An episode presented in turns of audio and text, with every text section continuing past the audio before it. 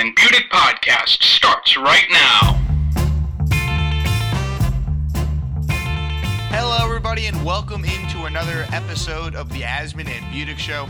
I'm Jake Asman, joined alongside with Dan Budick. Big show in store, lots to get to. It's hard to believe that spring training is finally nearing the end, Dan. We're heading into another baseball season. As a Met fan, you're excited, pumped up. Mets open up against the Royals in a rematch of the 2015 World Series. Yankees, well, they get a rematch of their own. They're going to play the Houston Astros on opening day at Yankee Stadium.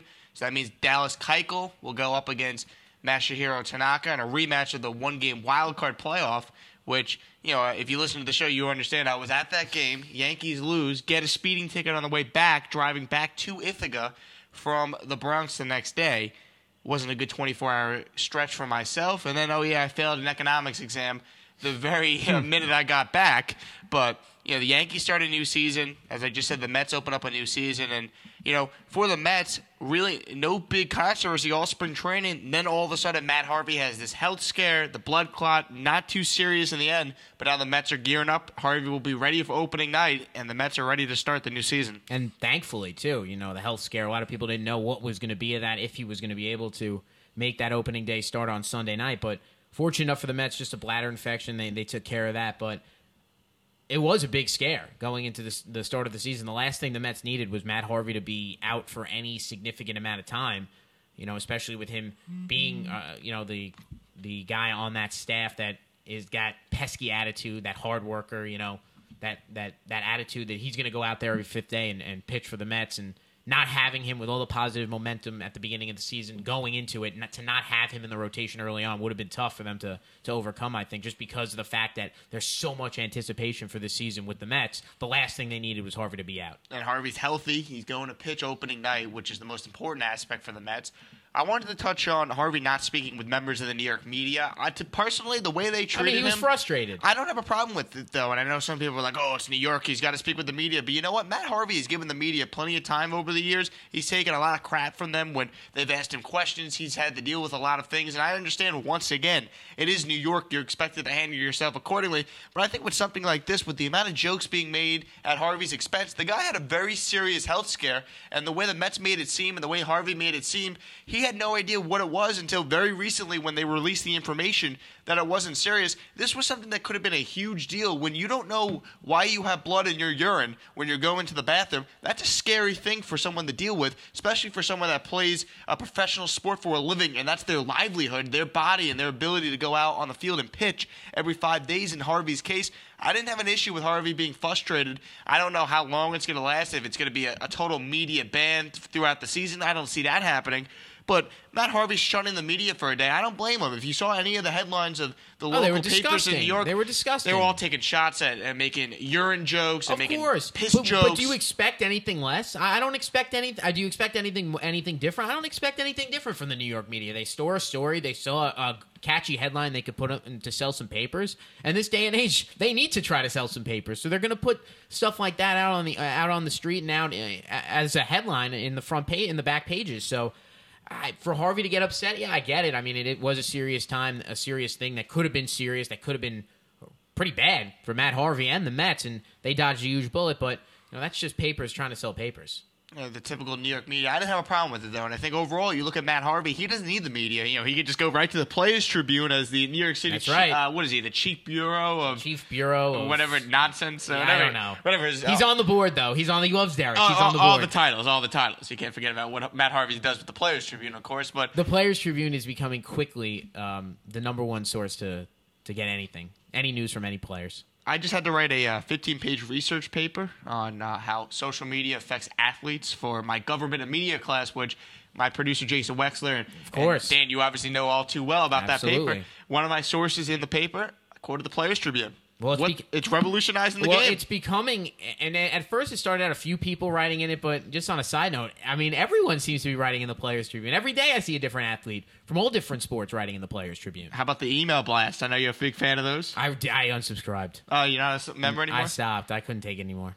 I mean, it- I was getting emails every day. I didn't think it would be an everyday occurrence. But then it started just everyone's writing in the Players Tribune. Well, the only time I will read the Players Tribune if it's something controversial breaks or a, a big time athlete writes something, then I'll take a look. But you know, they're trying to do something different. I give them credit because hey, you know, they've provided a platform different. that athletes different. haven't had in the past. Obviously, with the adventation of social media, Well, you're change right. journalism. Eh, Absolutely, it's it is journalism, and and it's I like what Derek has done with the Players Tribune. It's really rev- it is revolutionizing journalism. Never before have you seen a an athlete put a post like that um, in such a really a, a newspaper type online blog way. It's it's very cool. Makes you closer to the players, that's for sure. Brings you closer to the athletes. And let's switch to the Yankees now, Dan. Obviously, their situation going into the season, they were having kind of business as usual. Their main competition going into spring training was who was going to be the Yankees' fifth starter. All of a sudden, you know, Ivan Nova doesn't pitch all too well, pitches well at the end of spring training. But I really thought from the beginning, as long as CC Sabathia made it through spring training and he was healthy, he was going to be the guy just because of the fact that they're paying this guy $25 million Oh, for exactly. the next They might two as well seasons put him out there. you know, give him a chance. And I don't know if Ivan Nova uh, you know, or CC Sabathia, which one of them is better suited to pitch out of the pen. But you know, the idea that money doesn't play into anything, despite what the Yankees say, they want to see CC Sabathia pitch, especially because a he went to the alcohol rehab in the offseason, got his head, which seems like screwed on straight again. But even before the rehab, you know, that final month of September, Sabathia, I think was two and one with a very good ERA. His ERA was in the threes as compared to being in the high fours throughout the course of the regular season. So as long as Sabathia made it through spring training, he was going to be the fifth starter. They haven't named the fifth starter yet as we sit here and record this podcast, but I have to believe it's going to be CC. Oh, I'd be shocked this if point. it, I'd be shocked if it's not CC. Just because Nova hasn't run away with it. You mentioned he's pitched better of late, and CC has kind of stayed afloat. And I agree, it's the money situation. They're paying him so much money for a fifth starter spot. He's more valuable as a fifth starter out of the bullpen as a lefty. He's not as a lefty out of the bullpen. Where are you going to put him? He's going to be. A, is he going to be a mop up guy? Where- Also, he's where- lost so much of his stuff. He can't just come in and Ex- blow exactly. people away he's anymore. not. He's this is not the CC Sabathia that was the horse in 2008 for the Milwaukee Brewers. This isn't the CC Sabathia that in 09 put a Yankees pitching staff on his back and carried them to a world title. This is not that CC Sabathia. An This- LCS MVP in that, in that postseason. Absolutely, and this is not that same CC Sabathia. This is a uh, really a more. He has to be more creative with his pitches. He's got to have more uh, precision on his accuracy. This is not the type of pitcher I would want coming out of the bullpen. I think he's more suitable for that number five spot. And then you put a guy like Nova in the bullpen, unless it gets really bad with CC, then you obviously have to consider making a change. But out of the out of the get go, out of the gate, you got to go with CC as the number five starter. Then- I'd be shocked if it's not. But then you look at this Yankees team, and that was the only real source of competition. The other story, of course, was going to be Chapman's, uh, you know, pending suspension. We now know it's going to be 30 games. Well, then and you losing thought, Miller- hey, you know, not a big deal. You have Andrew Miller and Dellin Betances, but Andrew Miller takes the fastball off his wrist in the first pitch in his final spring training tune-up, hits him in the wrist, and you find out, you know, later that day, bone chip in his wrist could miss some time. It's on his non-throwing hand, and did you hear Andrew Miller? He came out and said that he wants to pitch through it. He's going to give it a shot, and it just shows you how tough this guy is and how much this guy wants to be out there. First off, he takes a, a reduced role because the Yankees bring in Chapman to be the closer. But now you look at Andrew Miller and the situation he's in. He's going to pitch through that chip at his hand rather than get the surgery and sit out. He's going to try and fight through it you got to give a lot of kudos to a guy that cares so much about winning, cares so much about the team, that's willing to play through a little bit of pain to help the Yankees win games. I have Well- so much respect for Andrew Miller. Absolutely, and I think he knows that the Yankees really need him because this is not a situation where when you don't have two of your horses, and what's a big part of the Yankees this year? The fact that they have a lockdown seven, Well, eight, that's nine. the one component of the Yankees that's great. They have a decent right. offense. Well, that's they the thing. have a, that's a their, decent that rotation. The bullpen's 2016, that is their bread and butter. Their bread and butter is going to be the back end of the bullpen. Get the get into the seventh inning. Now, at least for the first 30 games, you're not going to have Aroldis Chapman in there. The last thing the Yankees need is not to have Andrew Miller in there for 20 of those games or so, and only have Dellin Betances in that bullpen. You built that bullpen around those three guys. You can live without one of them, but very tough for the Yankees the way they're constructed, the way that bullpen is put together to ride without Andrew Miller for any long period of time without Chapman in there. And you have Betances, you have Miller. You mentioned no Chapman for the first 30 games, but Andrew Miller's a, just he's handled this situation from when the Yankees acquired a role Aroldis Chapman to now pitching through the injuries flawlessly. He's made it all about the team, nothing about himself, and you just got to respect a player that doesn't have an ego. And all athletes have egos, but you know Andrew Miller, to his credit, has said all the right things from start to finish. And, you know, when the reports came out, I think it was from Jon Heyman that he was going to try and, and pitch through this injury. I couldn't believe it. But then you think about it, you know, it's not his non throwing hand. And if he can deal with the pain and it doesn't affect him when he's fielding the baseball from his position, you know, you, know, got to give kudos to that guy because Andrew Miller, you mentioned it, huge component to the Yankees, especially early on, without a Aroldis Chapman for the first 30 games of the season. Exactly. And the last thing the Yankees want is to fall behind early on and fall out, you know, five, six, seven games out of first place early on. They, they need to, to get out of the gate, they need to have a fast start. Really, you look at that division. You got the Blue Jays, you have the Orioles, and then you obviously you have the Red Sox. The Yankees really need to get off to a good start, and part of that is the fact that they're going to have at least Miller and, and Betances in that bullpen. No question. And the Yankees bullpen has to be a strength. That has to be a main reason as to why they are, you know, a, a team that a went to the wild card last year, but also a team that a lot of people think could either come in first or can come in last. I don't think there's a team in baseball that has a really bigger disparity in what people think they might do, what people think they won't do. A lot of that has to do with health. A lot of it has to do with guys who've had underwhelming seasons, living up to the numbers in the back of their baseball card. But obviously, Andrew Miller in that bullpen's a huge piece, and that's why the Yankees need him to be healthy in order for them to have a successful season. And one other note to touch on before we toss to the break, and we'll come back and we'll break down Nick Young being an idiot. But I'll tell you what, Dan. you least. look at this Yankees team. Bryan Mitchell was a guy that they were going to count on to kind of be that Adam Warren type of pitcher that they had last year. Well, Bryan Mitchell has a toe injury and is probably going to miss the first couple months of the season. That's a blow to their bullpen. Mitchell was phenomenal last year before he took the fastball to his face, and he was having a great spring training. So it was tough to hear the news that he has this toe injury running the first base in a spring training start, and now you know, the Yankees are going to be without a guy that they thought could be a meaningful pitcher in that bullpen, in addition to the big three, of course, Chapman, Betances, and, and Andrew Miller. And that puts more pressure on the starting rotation, with had, which had a lot of question marks coming into the season. So, I mean, it seems like right now, you know, it's a little stressful in the Yankees pitching staff just because of the fact, you know, you mentioned Mitchell and obviously Chapman early on, and we'll see how Miller is, even though he's going to pitch through it. He's still going to be facing severe pain in that hand.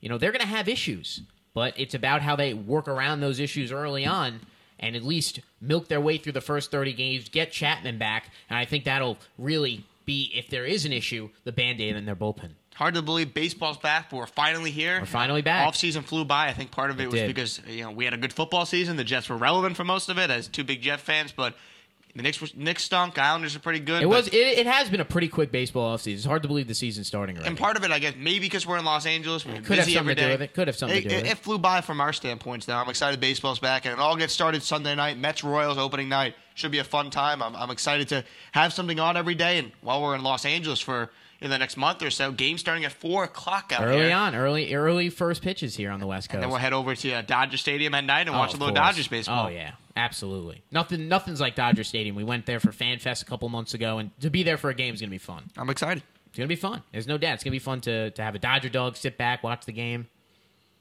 Have a good time. have a good time. All right, let's talk a little Nick Young right after the break. Nick Young, real, uh, real good guy. You know, uh, he's a I, mod- I, I don't think Nick Young thinks so. Nah, probably not. But uh, D'Angelo Russell got himself into a bit of a mess. We'll certainly touch on the latest controversies surrounding the Lakers right after this. It's the Asman and Budick Show. Unflippable, unflappable, unleakable. The GustBuster is the only umbrella that won't flip inside out, rip, tear, or leak. Capable of withstanding winds over 55 miles per hour. All of our umbrellas are constructed of the finest quality materials and backed by a limited lifetime guarantee. What are you waiting for? Visit gustbuster.com and get your GustBuster today.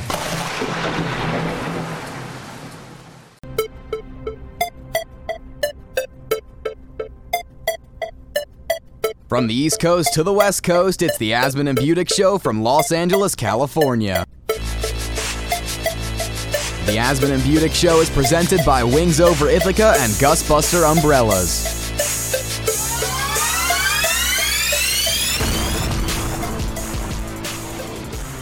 Thanks for joining us. Welcome back to the Asman and Budick Show. Dan Budick alongside Jake Asman. Just talked a little Mets Yankees. Getting ready for the baseball season starts up on Sunday night, but in the news the last couple days, the mess that is the Los Angeles Lakers takes its course Aren't you off surprised the this court. just isn't the Knicks? That Takes was my first thought when the the story court. came out. Like, this is not the Knicks for Well, once. well, yeah, because it seems like the Knicks been in the headlines. Their coach is is is, is with players' wives. Their coach, their uh, interim coach is favoriting tweets about pornography. I, it's it's insane. It, it, the Knicks have been in the headlines with this garbage.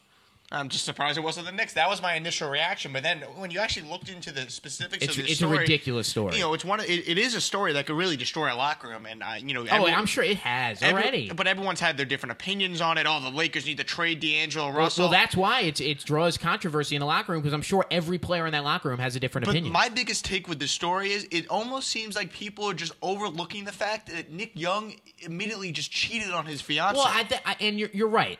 You're right. He did, which is a horrible thing. And and as you know, anyone with principles, it's a terrible thing. You know, he there's Nick Young should not be cheating on his wife. It's not the right thing to do. But let's face the facts. A lot of professional athletes Which- cheat on their wife. but wives. it doesn't make it right. No, and it and- almost seems like, oh, he cheated on his wife. Let's ignore that do- and make fun of the 19 year old no, kid. You're right. It it's not right, but at the same time, De- it's none of D'Angelo Russell's business what Nick Young is doing, and he should not be videotaping him and sending something out that personal, that um, deep, that no one needs to see. No Lakers fan, no basketball reporter, no one needs to see and know about Nick Young's personal life. No, I agree hundred percent. And what um, what D'Angelo Russell did is wrong.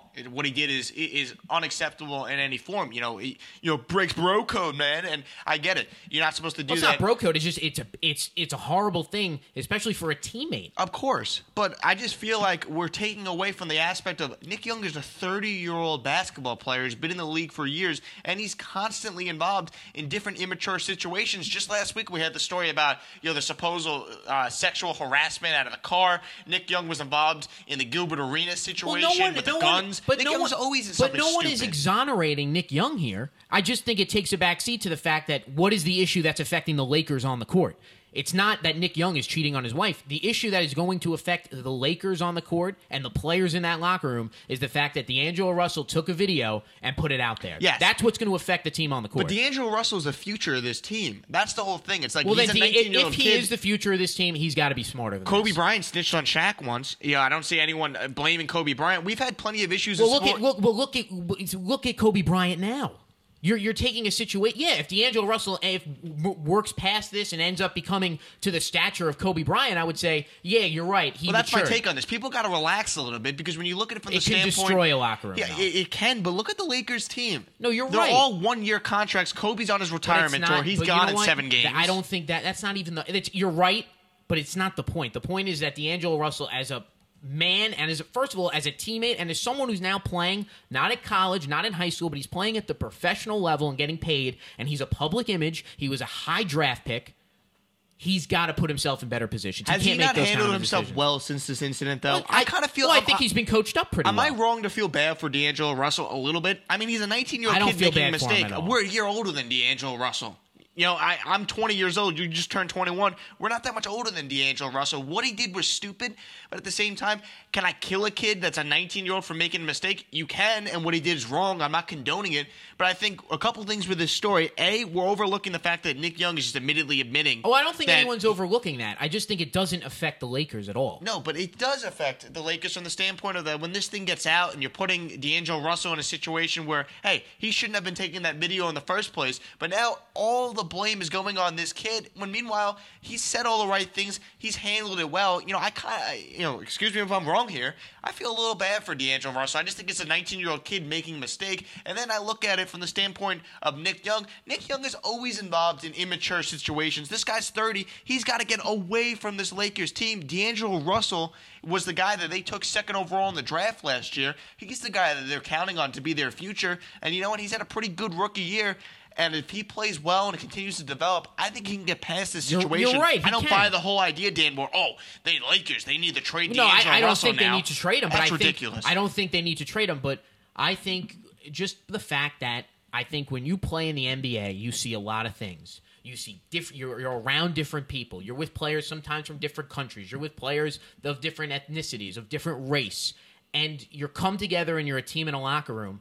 You know, you're you're going to see different things. You're going to see players. You're going to move around the league. You meet different people, and I think people have come to ex- players have come to ex- come to expect and uh, I think accept that every player is different. You know what? If if someone on the Lakers is cheating on their wife and and no one needs to know about it. You know, it doesn't need to, it, it the people that need to know about it are the people that Nick Young's going to tell. It doesn't need to get out to the public, and I think that's where D'Angelo Russell's in the wrong here. I think he, he as a professional athlete and as someone in the public eye, he really should have thought of the consequences of not just for himself or his relationship with Nick Young, but the team that selected him in the first round of the NBA draft as a lottery pick it's something that he's going to have to overcome, but it's at the same time, I don't think we're in a situation here where the Lakers have to trade him. Agreed. They have no to way. move. Of He's their not. future. Nick Young is a 30 year old player that's been on a bunch of teams in his NBA career and hasn't had any They're real not going to trade D'Angelo Russell. Kobe Bryant's gone. Nick Young is gone. You know, Roy Hibbert will be gone. You look at this Lakers they're, they're team. going to build around Russell. They committed to that when they drafted him. But that's my whole point. It's like you don't get rid of this guy just because he made a mistake. I'm not going to listen. What I'll say this again. What D'Angelo Russell did is wrong. But you know, coming from the standpoint of a 20 year old you know kid, people make mistakes. Imagine if social media was around back in the 90s. You know, LeBron was in the news recently because he unfollowed the Cavs on Twitter. What controversy would have been surrounding Michael Jordan? If social media was around in the 90s. You know, this D'Angelo Russell situation is terrible, and I am not condoning what he did. But I just think all the, the sports media pundits, all the talking heads saying that you should trade D'Angelo Russell and oh the locker room would never be the same. You know what? If D'Angelo Russell goes out there and helps the Lakers win games in the future, the fans will forgive him. And oh yeah, the other night, the night at the, the, the you know the game after all this controversy, they beat the Heat in overtime, and D'Angelo Russell had a big three in that overtime period to help them win the game. And you know what? Lakers fans cheered him, and his teammates supported him. If you help the team win and you handle yourself properly, America believes in second chances, especially in You're sports. right. I'm not- I'm not going to slam D'Angelo I'm Russell not gonna. here. I'm not gonna slam him either from the standpoint of he should be traded. I, I don't think so at all. I think the Lakers are committed to building a team around him for the future after 2016. What I think is just that he he made a terrible mistake, and he he made a mistake that as someone in the public eye and as someone that is around. Uh, athletes and, and are going to be around different people for probably the next 15 to 20 years if he has a successful NBA career he's got to make better decisions. I mean take any player. I mean and, and put them in a situation where they do something like that they're going to lose the respect of their teammates it's natural they're going to lose the respect of their teammates and maybe even some of the coaching staff Now, what do you think of the idea that a lot of people mixed opinions on this? Kobe Bryant have spoke out and made a statement. Me personally, Kobe is on his way out. Seven games left. Apparently, he spoke to D'Angelo Russell. Russell said that Kobe gave him some good advice. That's all Kobe has to do at this point. It's it's still his team because he's Kobe Bryant, but Kobe understands where he's at. He signed that two-year deal. It's winding down. You know, he had to come out of the game against the against the Heat the other night, wearing all the the wrap on his arms and his legs, knowing that you know what he can't go anymore. Kobe's on his way out. We all know this. I don't have a problem with Kobe Bryant not holding a press conference to defend D'Angelo Russell. I don't think that's his place anymore. well he could have come out and said something I don't know about holding a press conference That's what people want him to do. No, I don't think he should have done that, but he could have come out and made a comment about it, but he didn't. It's really I don't think that's a relevant I don't think that has any relevancy to the story. I think just the story consists of truly Nick Young and the Lakers and of course D'Angelo Russell and the decision he made that he, you know, obviously regrets. So a lot goes into it. It's, it's a very complex and probably at least for the next week, the rest of the season, two weeks, two and a half weeks, whatever it is left in the NBA season, that's going to be a tender situation in a very delicate locker room in Los Angeles. Uh, the good news for the Lakers is, a they're terrible. Well, and the, se- season's over. The season's oh, over. yeah, And, came uh, at a good time actually. What's my well, one of my biggest sayings? And it, Came at a good. If, if this something like this is going to happen with seven games left, Time heals all wounds. It really does. And D'Angelo Russell's a young kid. He's gonna have a whole offseason to go to get over this. You're right. And same with a lot of the Lakers. The Lakers are gonna have an entirely new roster for the most part going into training camp next season. Free agency is gonna come, and you know another point that people have made: Will this affect players wanting to go to the Lakers? And I don't buy that, especially with I the don't way think so. D'Angelo Russell has handled the situation. He said all the right things. He's accepted it. He's owned it. You know, I, I honestly, I've said this, said this earlier. I feel bad for the guy. He's a 19 year old kid that made a stupid mistake. How many mistakes have we made at You're that right. age? At No, that people no, all around the country right, have made at that age. You are held to a higher standard when you are in the public eye. You That- are. you are. And he's gonna have to live with that. That's this right. was something that There will always be with him. But to kill him and say, "Oh, no one's gonna want to play Well, with him," that's the media. that- that's the garbage of the media. Well, is going to put that out there. when that's our job on this podcast to say, No, "Hey, you know right. what? That is garbage, and it's just not true." No, it's, it, it is garbage to a certain extent. I do think that is going to be. I do think there are players in that locker room that do not trust D'Angelo Russell right now. And you're right. Time wounds. T- uh, time heals the wounds, and it really comes down to how many of those players are going to even be on the team next year. But Uh, that's a story for a different day. But the bottom line is, I'm sure it, it hurt some relationships in that locker room. It had to have. It had to have. And at the end of the day, you look at the Lakers situation. It's what you just said. Season's over in seven Season's games. over in seven games, and then you know, I the off season's coming at a good time for D'Angelo Russell. It People really forget about this. You imagine this happened at the beginning of a season? Oh my God, it would have been a It'd story be a, for months. but it'd be a much bigger story. oh, it'd be, it would be a headline of the whole season. Exactly, because Yeah. it'd be something surrounding the team the whole time. We'd be breaking it down. How does this affect the Lakers' future? You're right. It, it can't come at a better time for the Lakers. If it's going to happen, you, it better, you know, you might as well have it with seven games to go where it really can't affect you long term. At least w- right now. Let's switch to a new segment here. The top three. Top three. A lot of different uh, stories to touch on. We wanted to make sure we get it in in this in this podcast rather than just focusing on a couple of them. We'll kind of go a little bit around here. And the first story I wanted to talk about, Dan, was the, the Jon Jones situation. I'm sure you saw the video. Course. I'm sure most people course. listening to this podcast saw the video that TMZ released of Jon Jones uh, getting arrested Mm, for apparently drag racing. I'm going to be honest with you. When the first time I saw the video, I thought the cop was a little bit out of line. I really did. I thought that he incited Jon Jones to get a lot angrier than he had to be. And I don't think Jones, as a public figure, handled the situation right as well. He's got to be able to keep his cool. If you haven't seen the video, go quickly to TMZ, Google it. You'll I see mean, it's it. everywhere It's everywhere. so we're going to assume most people have seen it. But honestly, from the standpoint of Jon Jones, he's got to handle himself better. But what'd you think? I thought the cop kind of incited. He knew who Jon Jones he was, did. and The he co- tried no, to get no. him to get angry and have that reaction. You're right. You're right. The cop did try to incite him, but the bottom line is Jones made a, a, a made it very clear that he didn't. It became like a you know you were drag racing, you weren't drag racing, you were, and then it kind of you know that goes on for so long, and then it kind of escalated up uh, to something more. But I agree. I think the cop was a little out of line, but I think. Why do we keep seeing Jon Bones Jones in these situations? He keeps coming up in these situations. The last year, this guy has not made a good decision. No, he- of really. I mean, this is a guy that a year and a half ago was on the top of the UFC world. He was the man. He was the UFC. He was buying people drinks in an Ithaca bar. I mean, he was. He was, dude. He was the guy for UFC. Now it's Conor McGregor, and people forget about Jones. Well, he kind of gets hits the back burner because he's made mistakes. This guy was going to be the Muhammad Ali mistake the of the last two UFC. years, the last year and a half. I mean, the guy has just made bad decision after bad decision. And yes, if this was an isolated incident, incident, I would say, and I and I didn't know anything about Jon Bones Jones and things he's done in the last year, I would say, you know what, the cop was out of line. But the bottom line is, he can't be keep putting himself in these stupid situations. I mean, this guy was the face of a sport for a while. He's got to be smarter than that, and he just hasn't learned. I think that's the problem with this. And you made a great point. If we didn't know anything about Jon Jones, I think we'd have his back here. Absolutely. But know, the problem is this guy's been in so many issues from running away at the scene of an accident to getting caught with cocaine, cocaine. Oh, my to God. vi- constant traffic violation. Just last week, he I got mean- caught for driving without a license. So, so how many incidents has it been? So let's because there's been some minor incidents. He's had at least four or five incidents, big or small, the last six months. And he got suspended from the UFC, lost his title belt. He some thought he might go to prison. The problem with this latest incident is he was already on probation, so any ticket that he gets,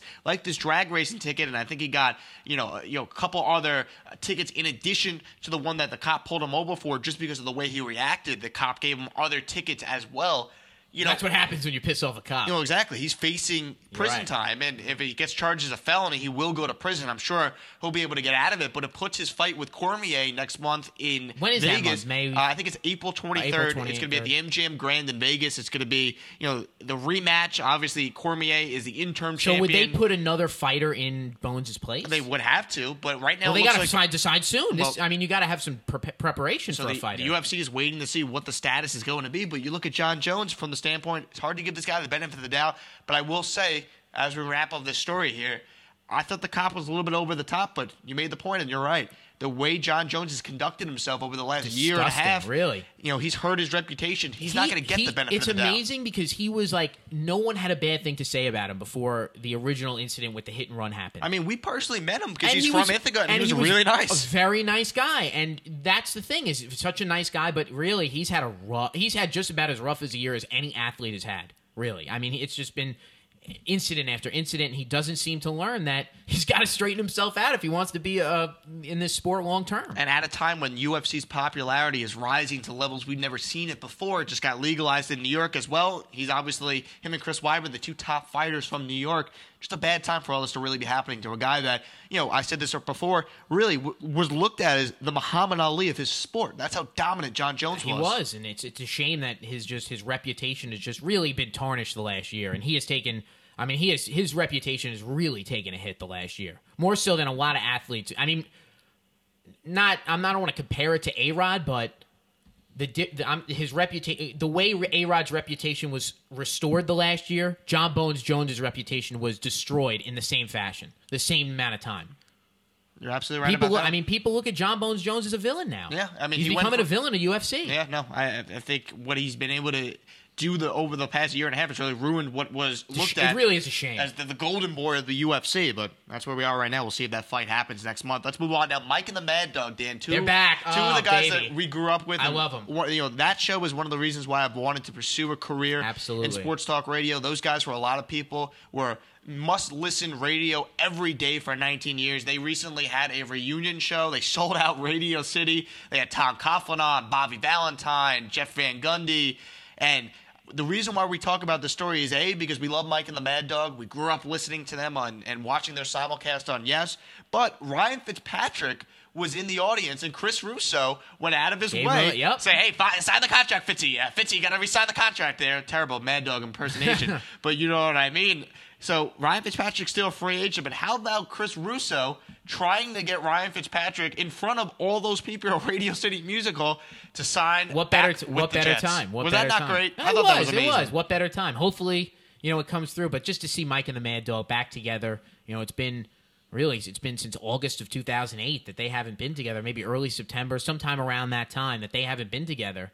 It really is unbelievable that uh, it's been that long, but it was great to see them back together. You know, I missed it live. We obviously didn't see it live, but I saw some videos and it looked like an unbelievable event. Really, Mongo really would have loved to Nation have been there. Out in full force, all those Oh, guys of from uh, course. Mongo Nation. the years, the years, the following that that show has, and really the the gateway it had for sports talk radio, especially in New York. I mean, a lot of people owe their careers to that show. And for anyone listening to this podcast that is a big sports talk radio fan, I really recommend you check out Chris Carlin of SNY. His timeline, kind of, he was live tweeting the Mike Yep. and the Mad Dog reunion. Carlin used to be their producer. Now he works for SNY. Used to work for FAN as a host as well.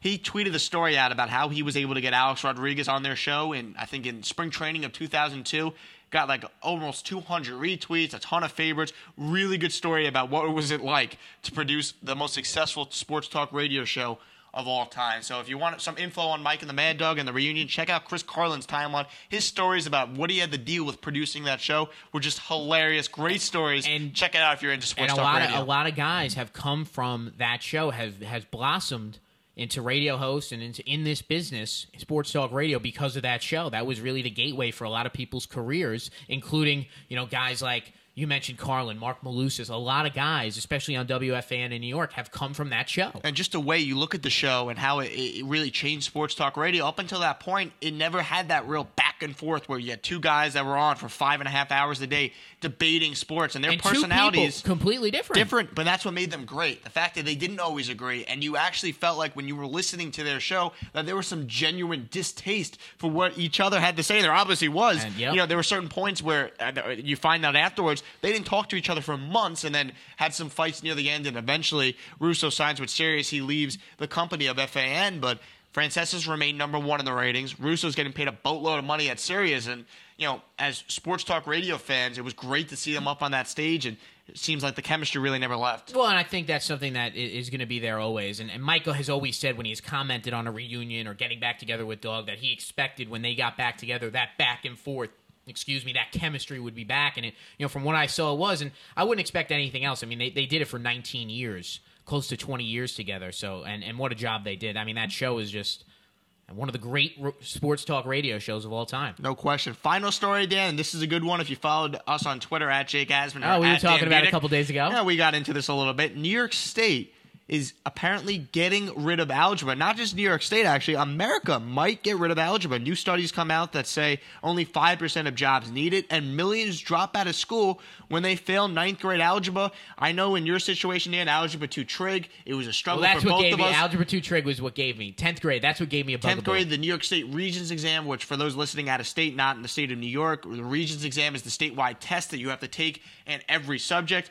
You didn't pass, Dan. I passed with a 66, and that was the hardest subject I ever took. And I was proud to get that 66. We're moving on, baby. I was able to keep on going through. Listen, geometry was tough. Jason Wexler, our producer, he said he failed that, but I don't think anything was quite like Algebra 2 trig. I struggled with it. I didn't have a good teacher for it. It was a nightmare. And getting out of that class with a 66 was one of the most reward. I kid you not, one of the most rewarding feelings of my entire life. I can believe it. And it was a, ho- I it was just a very wish- difficult class. I just wish I lived in an America where I wouldn't have to take that class. Could you imagine? I really can't. it would have been nice not to have to take that class. Algebra 2 trig. A nightmare class. Only 5% of jobs require the formula Oh, it's horrible. for uh, algebra in the job. Now, you want to take a guess which jobs those are? Algebra teachers, algebra professors, anything related to algebra Director and teaching. of algebra operations. Yeah, I mean, there's basically no jobs, basically. It's kind of like uh, you know, what was the what's the uh, the major where it's like the only job you can get with this major is a teacher in that That's major. history. Is that history? A lot of people say that about history Oh, and writing. Oh yeah, what can you do with a history degree? Well, you could you could teach history. Yeah, what can you do with a writing degree? Well, not the only thing you could do. Well, the stereotype is only thing writers can do is they'll either write a book or they will be a writing teacher. What about a sports studies or uh, degree People from say that about Ithaca English. College? People say that not about writing. Excuse me, about English majors. Sports studies too. Ithaca College. Sports studies at Ithaca College. What can you do? Well, you could teach sports studies at Ithaca College. Not anymore, though. They're getting rid of it. Well, it's a shame. Real shame. I feel very bad for the people involved. Me too. But what are you gonna do? Ah, we'll get them next time. Yeah, well, it's it's you know, it's one of those things. Got to make cuts. Sometimes majors got to be cut. And uh, Ithaca College is going in a different direction for those who get the reference we're alluding to. But Sports studies. listen, we're out of time, man. It was a lot of fun. It was a lot of fun as always. Another show. It's been a few weeks, but nice to get back on the grind. And only a few weeks, few shows left here in in, in Los Angeles. Yeah, only it's about hard to- three, four weeks left. It's hard to believe we sit here. It's already almost April. It's the last day of March as Yep. we sit down and record this podcast. And baseball's coming soon. Next time we come back, baseball will be on the air. We'll have a whole new uh, bunch of topics to really to really touch on and start diving into the NFL draft coming up. So it's a good time in sports right now with playoffs starting for basketball, playoffs starting for hockey. And we said it at the beginning of the show. Yankees Baseball, and Mets, are back, and NFL draft coming up as well. So it's a good time weeks, for sports right now. Yeah, two and a half, uh, three and a half weeks till the NFL draft. Does your out. Met pessimism start, or you're, you're optimistic going into the season? um, t- talk to me at the end of April. All right, well, stick with us here on the Asmund yeah, Budick Show. seriously, talk to me at the end of April. You'll find out every step of the way. But for Dan Budick, I'm Jake Asman. Thanks to our producer, Jason Wexler, for helping us out with this episode. W Follow- baby, W. Jason Wexler, great man. Follow us on Twitter at Jake Asman, at Dan Budick. You can keep up with the show at, at Asman Budick Show. You can like us on Facebook as well. We post all our good content on there. But thanks for joining us for another episode of the podcast. So long, everybody. Thanks for listening to the Asman and Budick Show. To keep up with the guys, like us on Facebook and follow us on Twitter with the handle at Asman Budick Show.